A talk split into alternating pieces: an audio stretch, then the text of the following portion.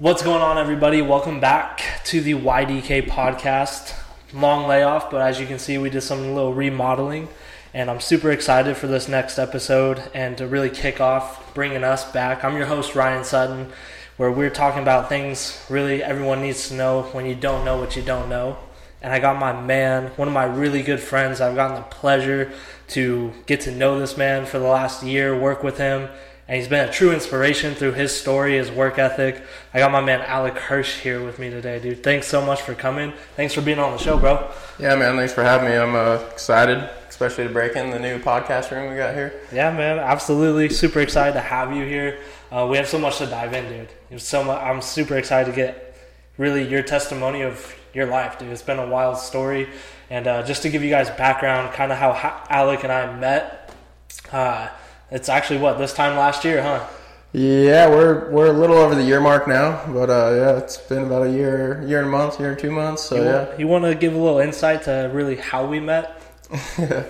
yeah. So uh, my our boy Zeke, uh, the reason why we're all here to begin with, uh, he's been trying to get me to do door to door sales for years and years, basically since he started it, and uh, I just was content with where I was at in life. I was a carpenter had a career. Uh, I thought I was comfortable, you know, had a had a good name for myself in the carpenter industry, and uh, in that industry, it's not a matter of if you're out of work, but when. And uh, he just so happened to reach out to me when I was out of work, and I was out on a like signature petition petition blitz for, with Vivint, which Zeke used to work with Vivint before And it was like a guaranteed four grand for like two weeks, and I was like, oh, cool. Like, why not? Like, yeah. you know, make some money. I'm not doing anything else. He saw I was out there, and he gave me a call, and he, he's like, what are you doing?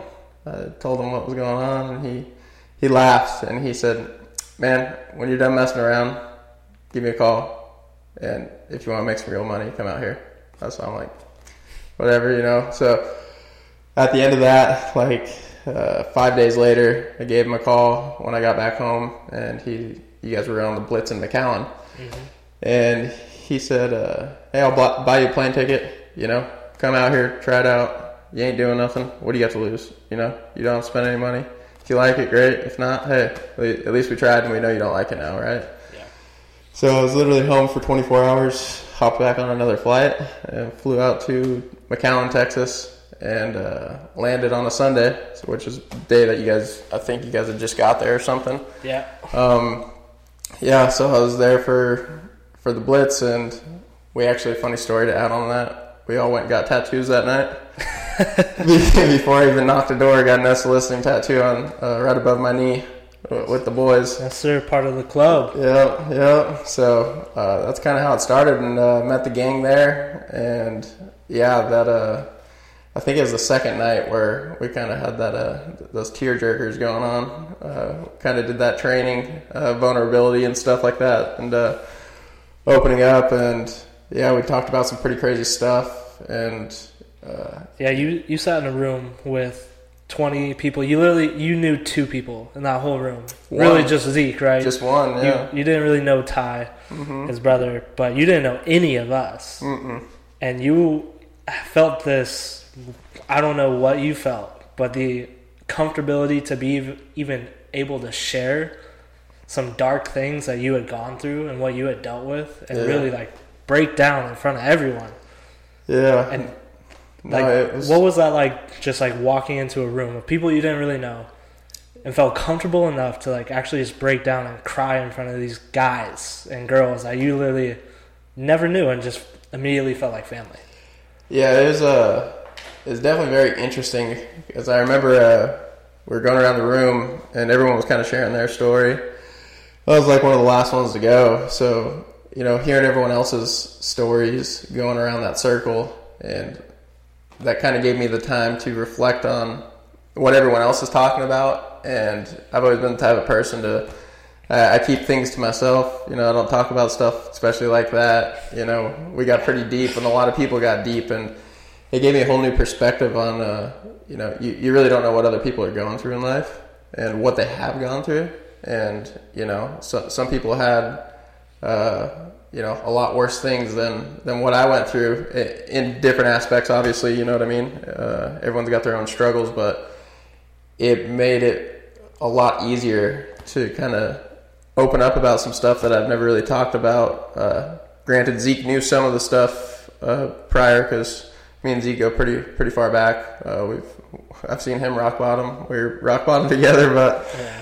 yeah, just uh, getting to that point, uh, talking about that stuff.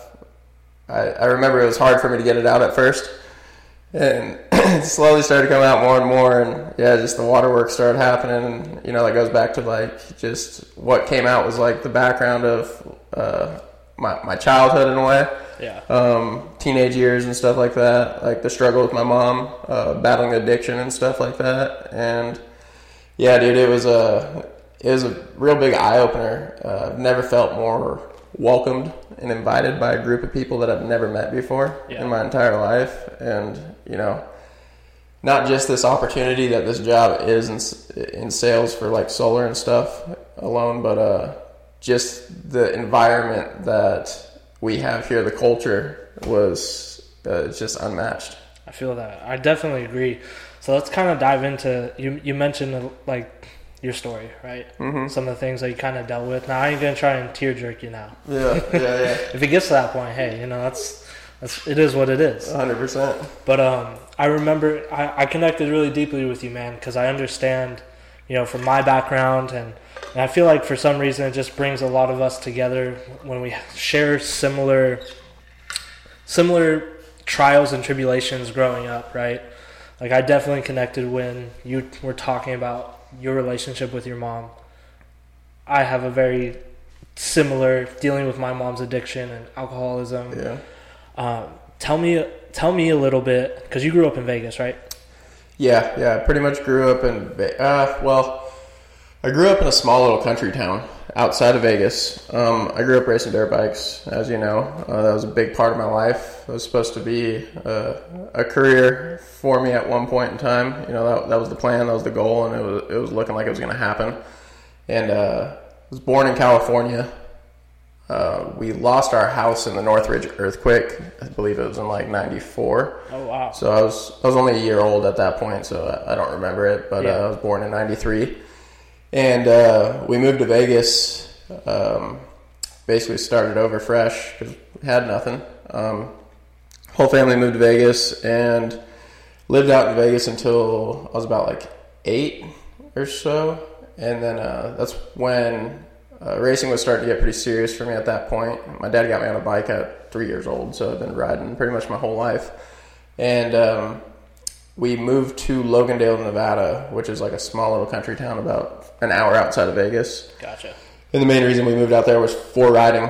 Um, there's tons of area for it out there. I was able to ride right out of my garage, and you know had endless amounts of trails, track, whatever you know I wanted to go ride. And uh, yeah, so lived out in Logandale, Nevada, from basically fifth grade up until my senior year before I moved back to Vegas. Hmm. But Okay.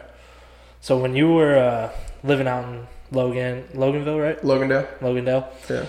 Like growing up with your family, give me some aspects of like what that was like for you. Like what was your childhood growing up like when you were riding? Like obviously, I, I come from a motocross background. Like my brother rode professionally, my uncle rode professionally. Like I understand like that what that can do for your life. Like growing up, like how big of an impact was riding motocross for you, especially like going through like any family trials growing up. Yeah, no, hundred percent. It was it was big for me. It was uh, it's always been my stress reliever. It still is till this day. Um, for those that for those of you that know what it's like to to ride and stuff like that, it's uh, there's no better feeling than it. And I wish everyone would get the chance to be able to experience how it feels to hop on a bike and stuff like that. But yeah, uh, my childhood, uh, you know, younger years, like when we first moved out there, uh, stuff was good. Um, a little before that, it, it was great. You know, my, my mom was a picture perfect mother, very loving, caring. Uh, I was around like age of seven or eight, and uh, she had my little sister. Uh, I believe my little sister was born in 2000, if I'm not mistaken. I, yeah, and uh, basically it started to go downhill from there with my the relationship with my mom. Uh, after she had my little sister, she uh, she got hooked on uh, morphine and Xanax from the doctors that would prescribe it to her, and uh, it wasn't so bad at first, um, you know. And growing up and going through that stuff, like it progressively got worse. And at the age that I was like experiencing it, I wasn't, I didn't know what was really going on. I just knew my mom was starting to change in a in a bad way. You know what I mean? And um, yeah, it got to the point to where it was it was really bad to where you know my dad still worked in Vegas, so he would commute back and forth. So you know there's a a long time frame where I'd be home with just my mom. You know during the morning, getting ready for school, and then obviously after school when I get home. And uh, it did get to a point to where basically I uh, wouldn't come straight home from school, like off the bus, Right. just because I didn't want to be around it.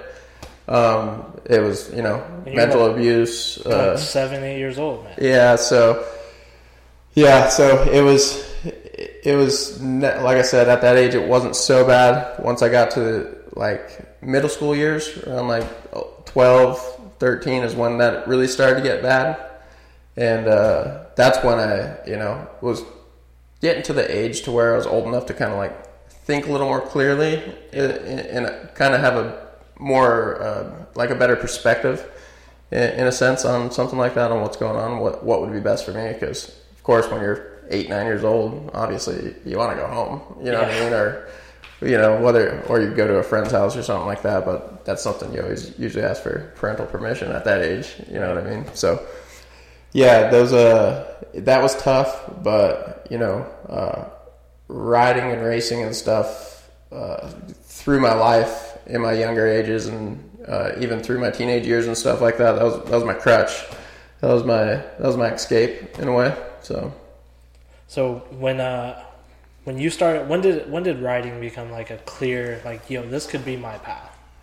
Uh, you know, it started probably a few years after we had uh, moved out to Logandale. Um, I started to get really, really good. Um, I was good at a young age. Like I, I won a number one play. I won a championship on, on a 50. So my first championship I won, I was seven years old.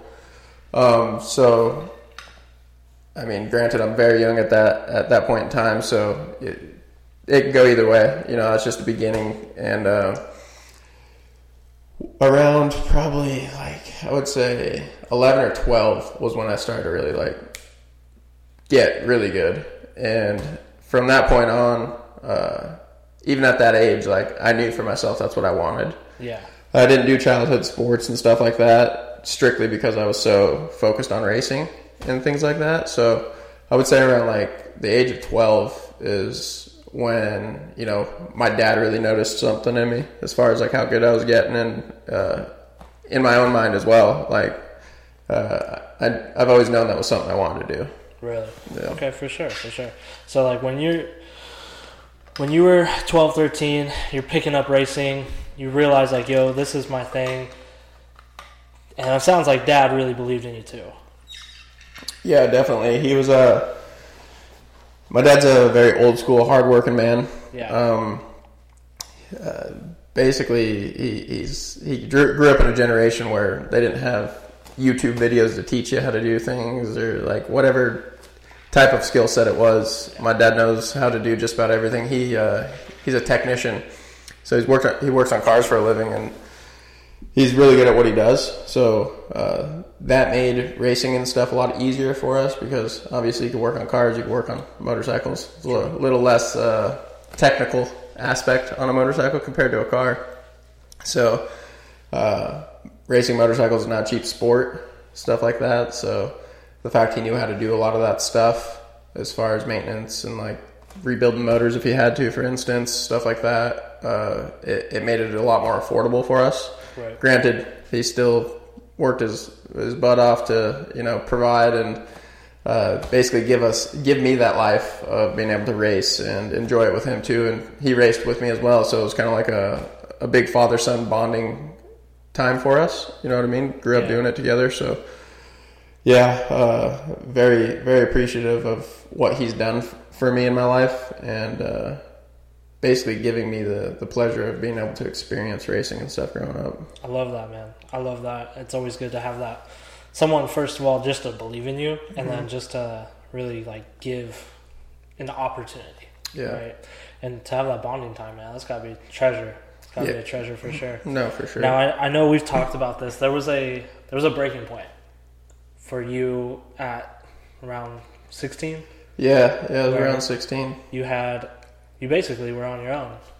Yeah, pretty much. Uh, basically, at the age of 16, I hadn't lived with either of my parents since that age. Um, you know, it got to a point uh, a little prior to 16 where, you know, uh, me and my brother would kind of tell my dad what was going on at home uh, for several years with my mom, like with what she was doing and stuff like that. And it was like a light switch for her. Like when my dad would get home from work, she she would switch the crazy off. Really? So your dad like kind of just didn't really know what was going on, especially because he he's gone, right? He's Yeah. working all the time. He's hmm. driving an hour back and forth Yeah. every day, so he didn't really see what you guys had to deal with at home. Yeah, pretty much. So he'd be gone pretty much from like 5.30, 6 in the morning till like seven, eight o'clock at night. So he was pretty much gone all day. You know what I mean? So we wouldn't really see him till he got home, and that was for a short amount of time, like for dinner or whatever, you know. And uh, most of the time, like he he would work Saturdays too, so it'd be Monday through Saturday. Like he worked a lot, and uh, granted, Saturdays were half days for him, but still, like it's still like still uh, like a full day with the drive, right? yeah, exactly. So with that, you know, uh, yeah, my mom got to a point where she was getting really bad as far as like mentally abusive, physically abusive at some points in time. Really? And uh, my older brother, he's uh, he's like six or seven years older than me. Um, so at that time, he he was working like a part time job and stuff, like after high school and all that. And uh, basically, you know, when he was there, he'd be there to defend me and stuff. But when he was not, like I'm I'm young, like 13, 14, stuff like that. Uh, so kind of like a weird aspect, you know what I mean? And you know, we would tell my dad about like what was going on at home, like what was happening, and uh, he thought we were exaggerating. He didn't believe us for the longest time, you know. So that's when it got to a point where I wouldn't come home after school until I'd see my dad pull up or whatever. You know, I'd stay outside, build jumps for my bicycle. Like I'd ride my bicycle to the bus stop and I'd leave it in a bush for after school or something. And uh, hop on it and you know stay out until uh, my dad got back home, so I didn't have to deal with that crap. You know what I mean? So we dealt with that for quite a while, and uh, you know, eventually got to a point where she couldn't hide the crazy anymore because the drugs were just you know consuming her, and it was uh, it, it made her a completely different person. And you know, my dad started to see it because it started to happen to him too. You know, there was times where uh, she was actually hitting him, and this is this was like the breaking point for it, where they were going through a divorce, and uh, you know, it was the first time I ever seen my dad cry. Because he it uh, it broke his heart that uh, you know he didn't believe us when we were telling him what was going on until he realized that we weren't lying. You know, that he saw, he was like, damn, if this is what they've been going through, like, you know what I mean? That was, uh, that was the breaking point. And then, uh, yeah, they went through a divorce and my dad ended up getting a, a new girlfriend. Funny story. Uh, sorry. You're good, bro. Tell me, uh, before diving into kind of like what happened after the divorce, can you give me some aspect of like, because there's people that go through that probably right now. Like Yeah. they're 14, 15, 16, or they have gone through it and maybe haven't dealt, like, or really mm. like processed those emotions growing up, right? And that we've talked pretty heavily on it. Like you've you've definitely sifted through those emotions, processed a lot of it, and it took years, right? For sure. I'm still working on it. Right. Can you give me some aspects or like just insight of really what it was like, like that time for you going through it? Like, what was your mentality? How did you not allow that environment to truly like affect you, or what was your outlet? And then bring it to now, like looking back, like what would you tell Alec then? What I would tell Alec then is just just keep doing what you're doing because I mean everything that I did leading up to now has made me who I am today, and uh, you know most people that experience what I experienced and go through like what I went through, stuff like that, uh, typically don't don't end up where I'm at in life. You know, they usually either go down that rabbit hole and, and don't come back out of it. And uh, the the biggest thing I could say is just you know you're you're not the product of your environment. Uh, you're you're a product of your choices, right? So uh, no matter with what I was around, like typically with stuff like that, people tend to either a hey let me do exactly what my mom did in, for this instance. Oops. Let me do exactly what my mom did, for instance, right? And Yeah. like oh, what are these drugs like? What's this like? You know, why did she choose this over kids? Blah blah blah. You know what I mean? So, for instance, in that, or you know, hey, I saw what this did firsthand. I want nothing to do with it, so I'm never gonna involve myself in something with that. And you know, that's where uh, what I was saying. You're not a product of your environment, but you're a product of your choices. You know, at the end of the day, everyone's capable of thinking for themselves, you know, and granted at a young age, it's a little, you need that guidance, you know, but still at the same time, you know, when, once you turn 16, you're, you're pretty much old enough to, to kind of think a little more clearly and, uh, you know, make more well thought out decisions. True. Uh, granted, you're going to make dumb ones because Oh, yeah. you're young, but that's, that's part of it, right? But uh, you know, choosing how you view something like that, being around it, you know, is, is solely up to you, and it, it's a mindset. I feel, and you know, it's it's not as easy for everyone, granted, but uh, I believe that's where racing's played a big part in where I'm at today, as far as um, you know, just having grit, being resilient. Um, racing is very mental as well, not just physical, but it's very mental. Um, so you got to be mentally tough. It's it's not an easy sport. There's a lot that goes into it. Uh, training, years of practice. You know, uh, a lot of top professionals that do it for a living, uh, they have mental health coaches. Yep. Uh, you know, so that is a big aspect of it, and uh, I believe that's what kept me strong through times like that. That was kind of my crutch. You know what I mean? Oh yeah, absolutely, man, absolutely. And I love how, I love the statement you say. You're not a product of your environment. You're a product of your choice, right? And for you, you had the awareness to really decipher: is this going to serve me if I go down that path, or is this going to hurt me? Yeah, no, definitely. It's uh, granted, you know, at the time, uh, it, it still hurt me. Uh, of course, you know, losing a mother. Uh, you know, the way I looked at it and still look at it to this day is, you know, my, my mom passed away when I was like eight. And she, granted, she's still alive, but Wait, Yeah. hold on. So, okay, so she passed away at eight, but she's still alive. Please touch on this. yeah, That yeah. is- To elaborate on that to make it make a little more sense. Um, I'm the, the mom that I remember that was loving, caring, uh, picture perfect mother, uh, she she's gone. She's been gone since you know like the the age of eight or nine.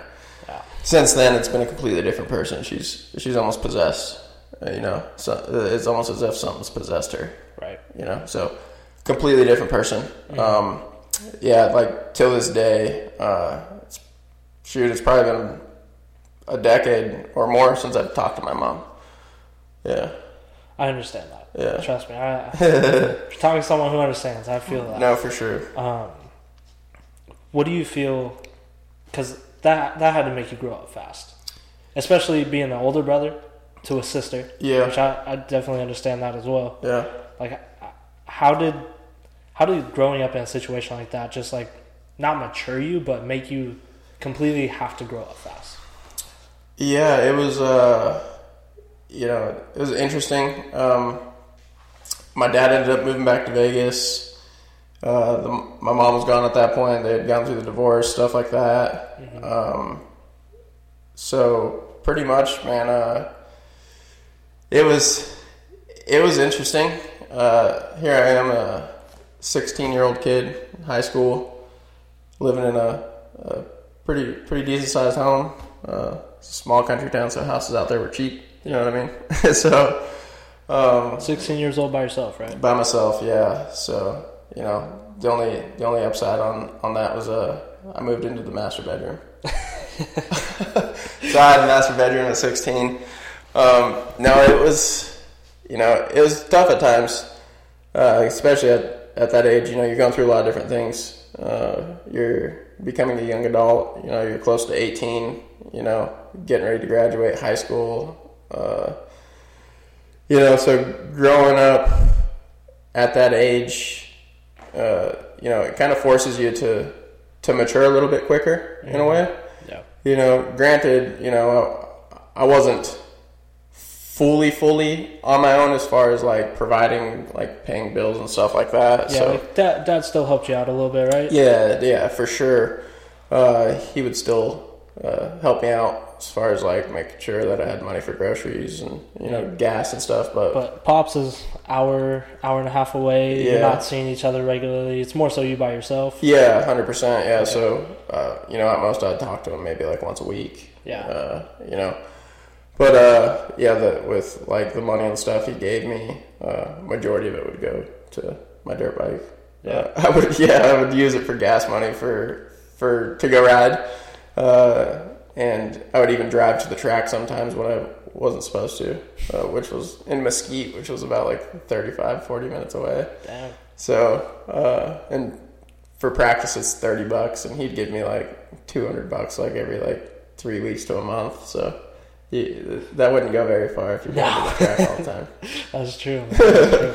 So, all right, you're 16, living on your own. You're getting ready to graduate. You're falling in love with your true passion of motocross. Like that's been your main focus. All the money you get, it goes into that. When, Yeah. when you were tell, because there's a point that I want to get to that we talked about is where motocross turned out not to be the path. Yeah, man. Um, And this, this is tough. I was an athlete growing up. I was baseball. Like I understand the mental clarity. Like when I was going through things, like my coach told me, when you step across the white lines, there's nothing else but this. When you get on the track, there's nothing else but that. Yeah. Yeah, man, it was uh you know, it was tough during while they're like while my parents were going through the divorce cuz at one my mom tried to get our bike sold stuff like that, but luckily like yeah, tried to take the one thing away from me that I, I truly loved. Um luckily that didn't happen. So like racing kind of slowed down quite a bit during that time cuz uh you know, my dad lawyer fees, stuff like that, like dealing with court, you know. Uh, it did get to a point where uh, he he eventually stopped racing so that I could still continue. You know what I mean? And he loves it just as much as I do. So I know that wasn't easy for him. So he made a big sacrifice in that aspect. But uh, yeah, I went probably about a good year and a half, two years of probably not being able to race.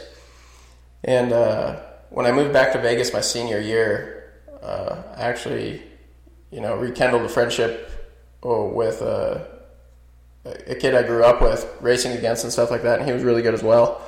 Uh, we we ended up going to the same high school in Vegas, and uh, so I started hanging out with him a lot. And uh, one of his big sponsors that you know funded his racing and stuff like that uh, started going and practicing with them and stuff and riding. And he he actually picked me up as well, and he was helping me out.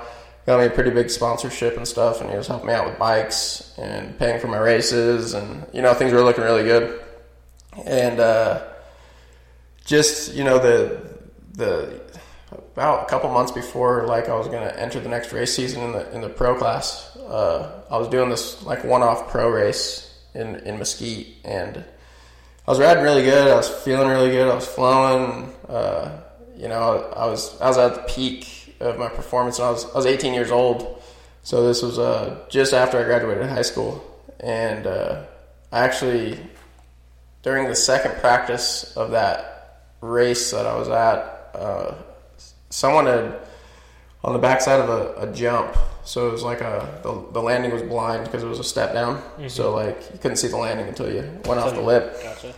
Someone had hit a, a hay bale into the track, uh, I don't know if another rider like knocked it or whatever, but it rolled into the landing of the track, and uh, the flagger on, on the jump wasn't paying attention to the landing, or I don't know what the case was, but you know he wasn't waving caution to say, hey, you know, something in the track warned me to roll the jump or whatever, and uh, I ended up jumping and I landed right on this hay bale. I remember it, yeah, like it was bunk, uh, buck and bronco pretty much, and uh, I tried to save it, and you know, it swapped me out into a corner, and I high sided into the top of the berm, and I went like shoulder first into the top of this corner, and uh, dislocated my shoulder, uh, partially tore my rotator cuff, broke a couple ribs, uh, I was tore me up, and uh, yeah, I was probably out.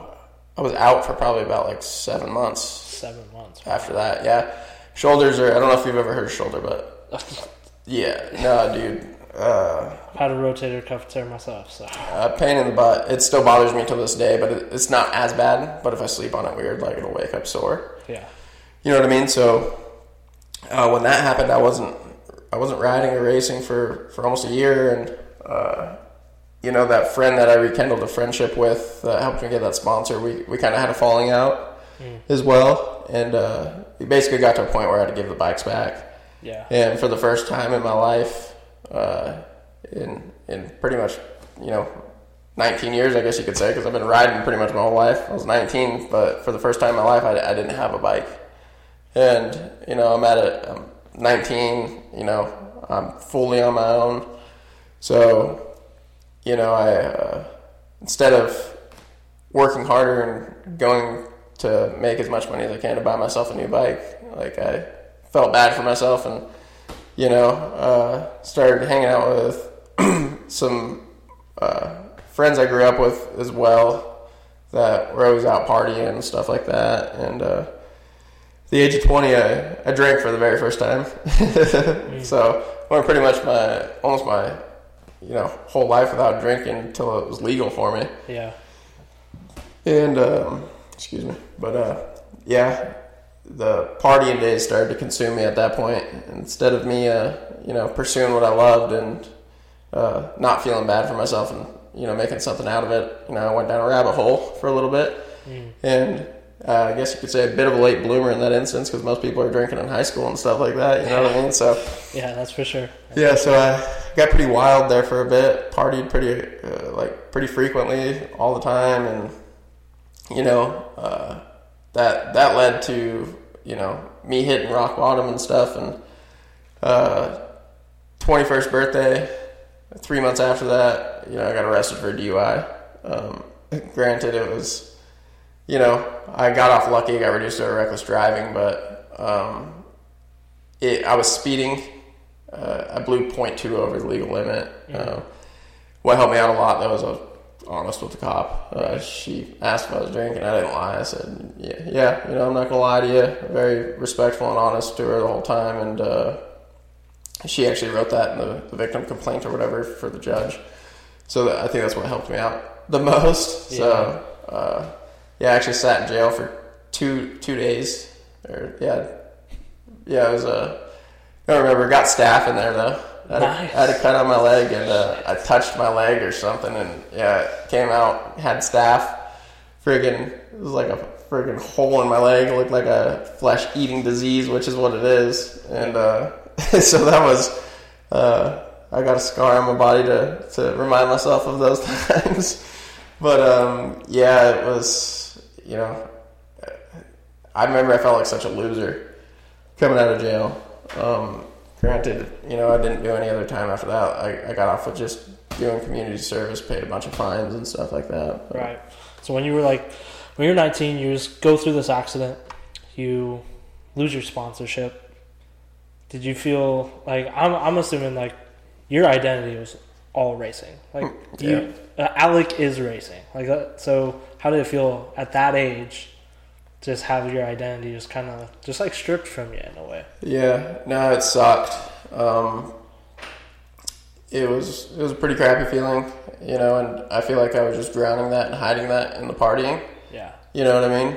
Uh, deep down and in the back of my mind, you know, I was always thinking about that. And Do you think maybe? Do you think you fell into like a victim mentality for yourself? Did you talk like how was your self talk like? Oh yeah, I definitely fell into a victim mentality. You know, I felt like I said, I felt bad for myself rather than you know saying, "Hey, it is what it is."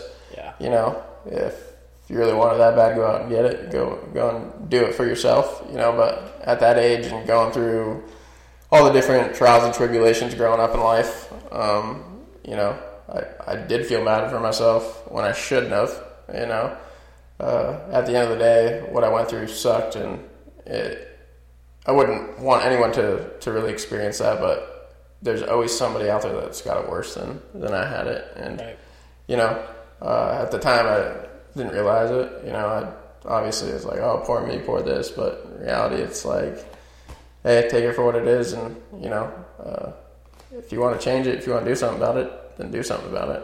For people that, because it's tough, man. Athletes, uh, any professional sport, you have to be one one percent of one percent to get to the upper echelon of what you're trying to achieve. And I've noticed it um, with a lot of people I grew up with. Is once they lose that identity at such a young age, as something they're so passionate about, what what kind of advice would you share to someone who they, they didn't make it where they wanted and they don't know what they're gonna do next and they're they're in that victim mentality or just feeling sorry or just just lost. Yeah, no. Um, when something like uh, growing up in a sport, like you're saying, or whatever it is, you know, that's that's your life. You know, that's your that's your plan. That's what you plan to do for your career, whatever the case may be.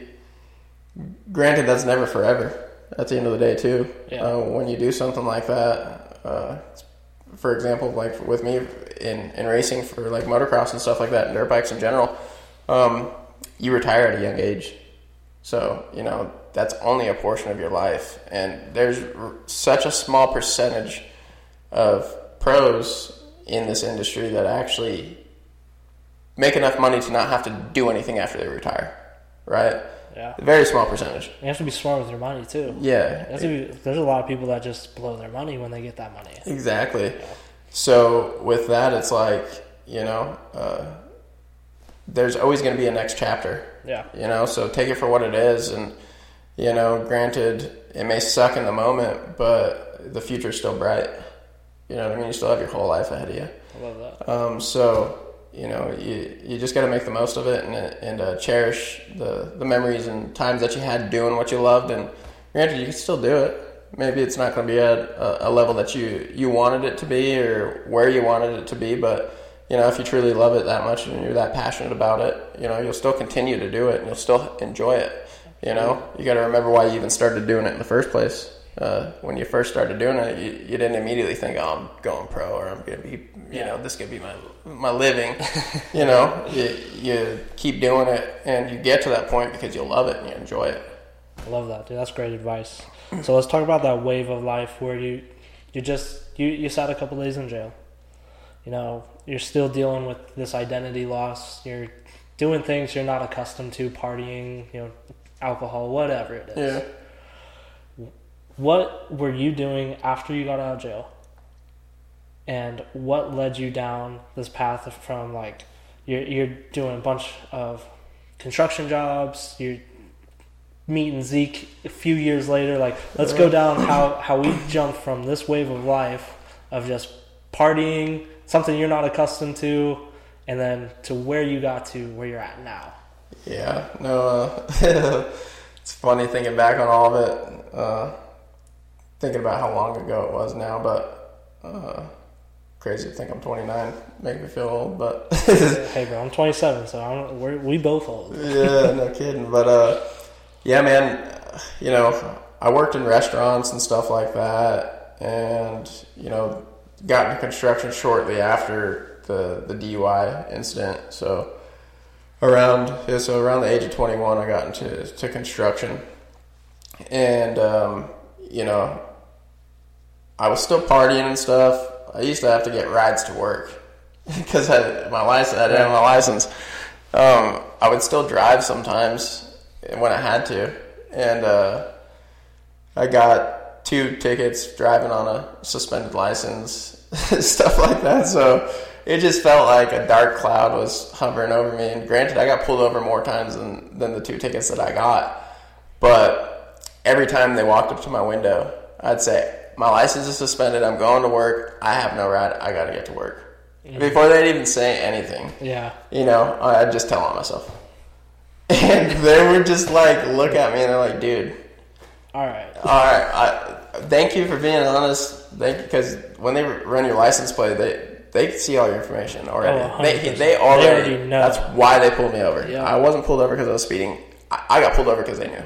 Yep. They were seeing, hey, is Alec driving this car? If he is, yeah. So, you know, there's a couple times where they're like, pull over into this parking lot. I'm follow you there, leave car there, have someone pick you up. And Zeke was one of those people that actually picked me up a couple times uh, when I had to leave my car, and he would drive my car back to where it needed to go. But uh, yeah, man, it it got to a point to where you know I didn't even have a bank account. I was cashing my checks at a casino. Um, yeah, I just freaking went down a rabbit hole of just like, dude, it was just like dark times, like rock bottom, like type of stuff. And like, you know, I'd live paycheck to paycheck because I'd blow it all on partying. Yeah. And uh, you know, even in construction, like I would stay up all night partying on a Sunday or Wednesday or Thursday in Vegas. You know, Oh, so you know that goes and stay up all night. And I go work ten hour day, twelve hour day, eight hour day in, in the midst of summer or something. On no sleep, throwing up off the side of a, a, a building or something, and then going back to work, and you know, just put myself through torture Yeah. you know, I don't know how I did it. Thinking thinking back on it now, I'm just like, whatever. I, I was wild. For I took a decade off my life, but but um, yeah, it just uh, you know, I did that for quite a few years until probably I was about like 25, 26, where you know, I, I looked in the mirror one day and you know, I just didn't like who I saw anymore. Um, from not just a physical standpoint, but like mentally as well. You know, I'd always gone to the gym, but drinking and partying all the time, like, you know, you can only be in such good shape, Yeah. you know, and uh, so one day I just woke up and uh, I kind of just went cold turkey and I just stopped partying, stopped going out with like all my friends and stayed, just stayed in and focused on, on me and went to the gym every day. I got in really, really good shape. Like I was, it was probably the best shape of my life. Um, six pack, like shredded, you know. But I, I cut everything out, and I actually lost some friends because of that. Uh, they would hit me up to go out, and I was like, yeah, no. You know, granted, there were a few times I went out, but I wouldn't drink. I would just hang out like I used to do back in the day. And, um, you know, I kind of just turned my life around at that point, and, uh, you know, I just was focusing on what I was doing for work, and eventually, you know, got myself another bike again from working construction, and that was at I was 26, 27 at the time when when I when I got to that point where I was like, I want to ride again. You know what I mean? So I went went quite a few years Without- without, riding, like not even touching a bike or thinking about a bike or you know. So finally did did the damn thing, and you know. Uh, made enough money to where I could, you know, go and finance one. Went and got one, you know. Ended up getting, you know, obviously my license and stuff fixed. Uh, started to turn my life around, fix the things that I needed to correct. You know, got a got a brand new truck, and things were looking good. You know, I was finally to a point where I was like proud of myself in a way, uh, coming from where I came from and having nothing to losing everything and you know being at rock bottom feeling like a loser.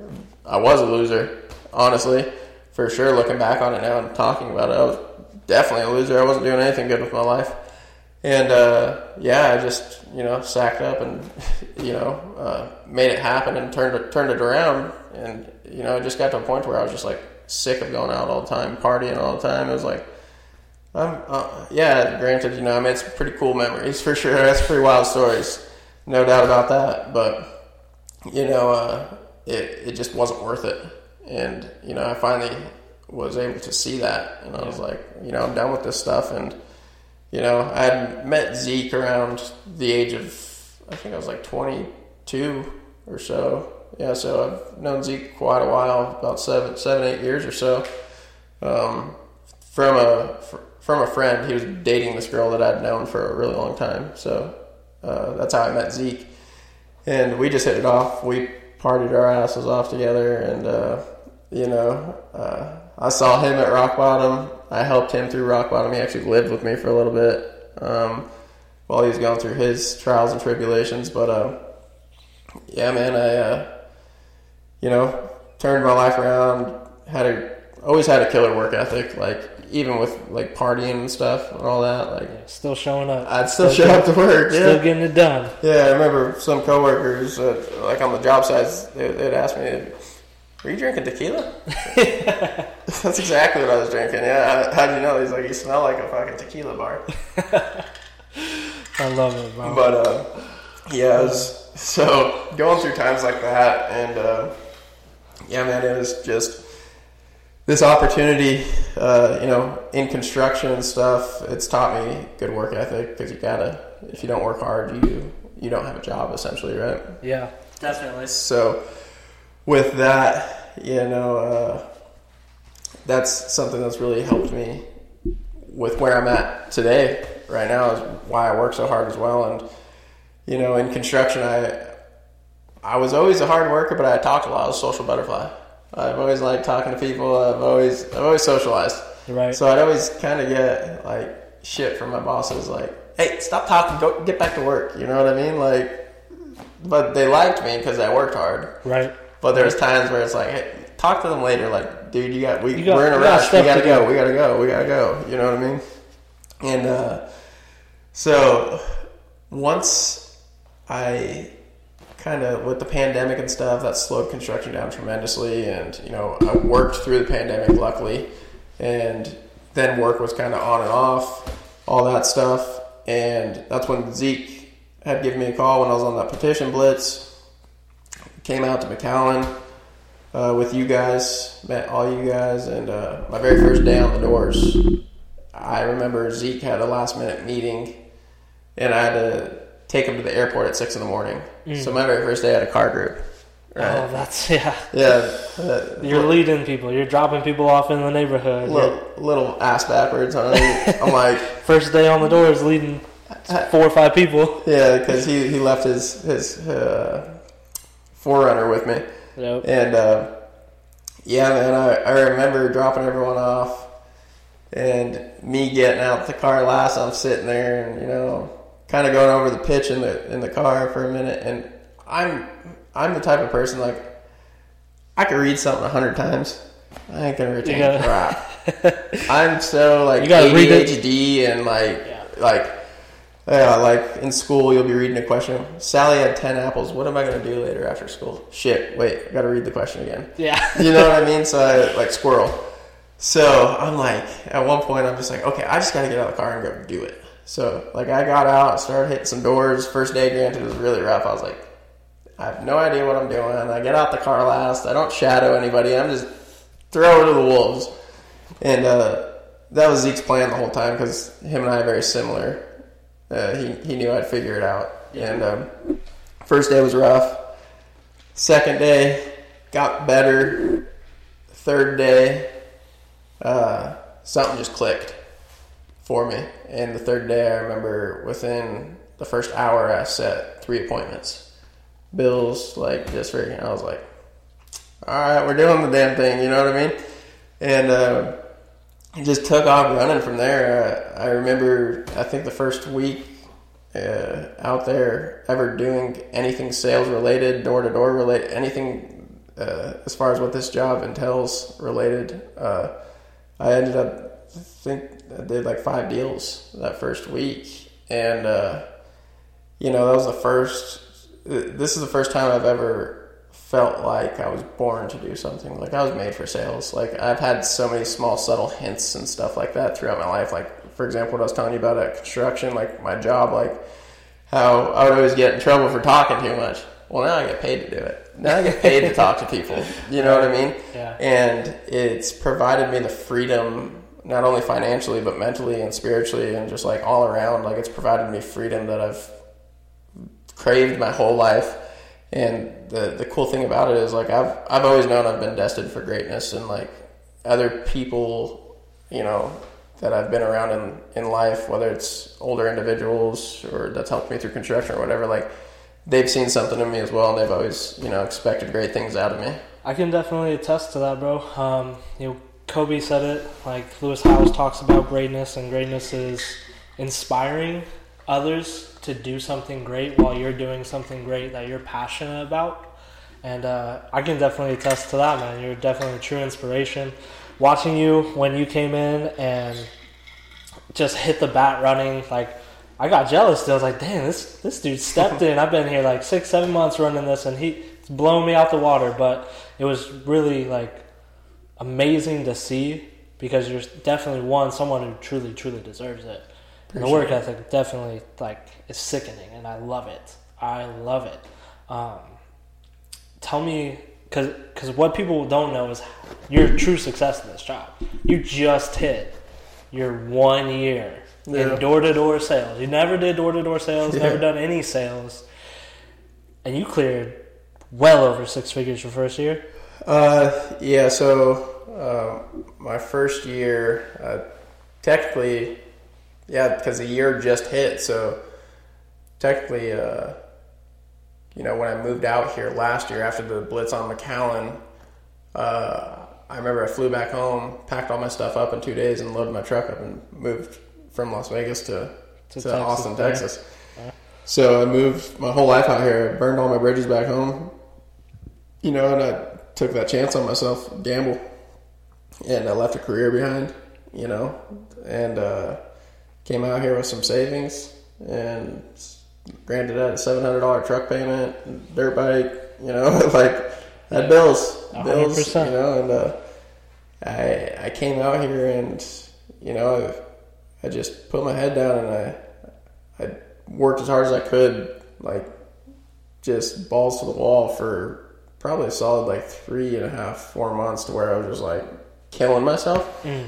And um, it paid off in the end because it got me to a point where, you know, I was the most financially stable I've ever been in my life. And uh, so I basically, from like the middle of March of last year till December to the end of the year, uh, you know, I moved up to a closer in a month and a half. I pumped out 32 deals in a month and a half.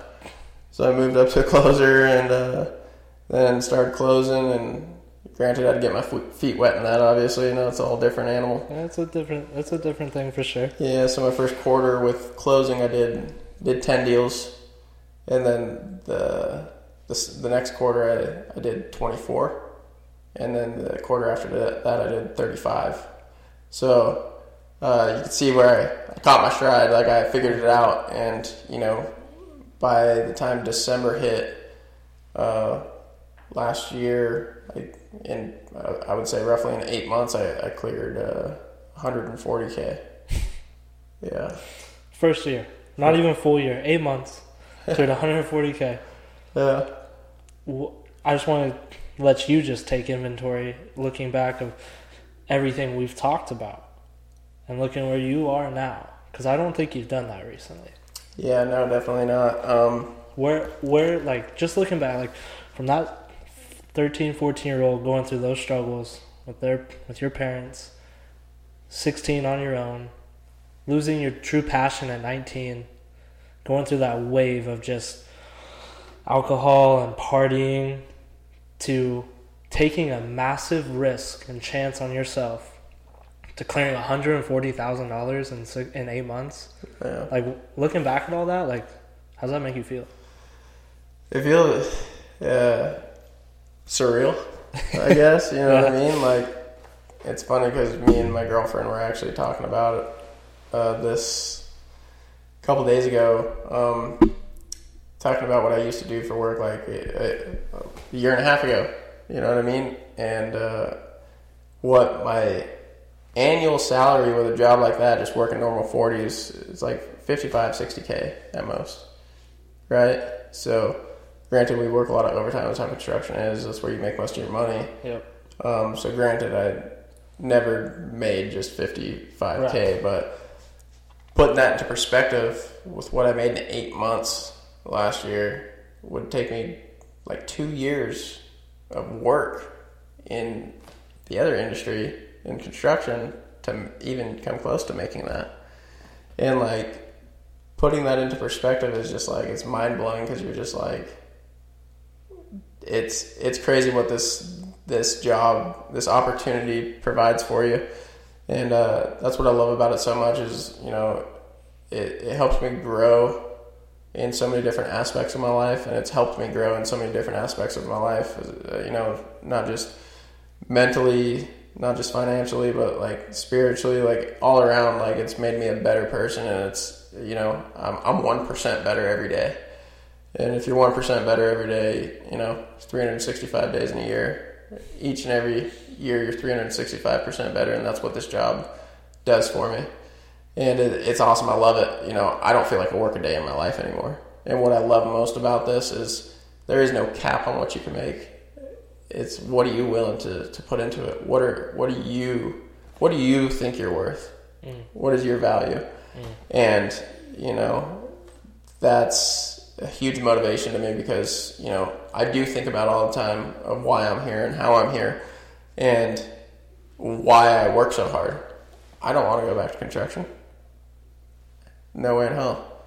So that is that fear of just not wanting to go back to that is what drives me and keeps me going. Man, I love that. That was first off, I want to say thanks, bro. Thank you so much for sharing your story, sharing all that, all that wisdom too. You dropped some. If you guys missed it, some key points that I took, man. You're not a product of your environment. You're a product of your choice. And if you grow one percent every day, 365 percent, one year can change your whole life. And, uh, man, I'm so glad I got to kick back the show off after a long layoff with that. Dude, I can't tell you how grateful I am for you, dude. I, am your brother. I love you to death. Love you too, man. And um, I love y'all. Thanks for tuning in. And uh, thanks again, bro.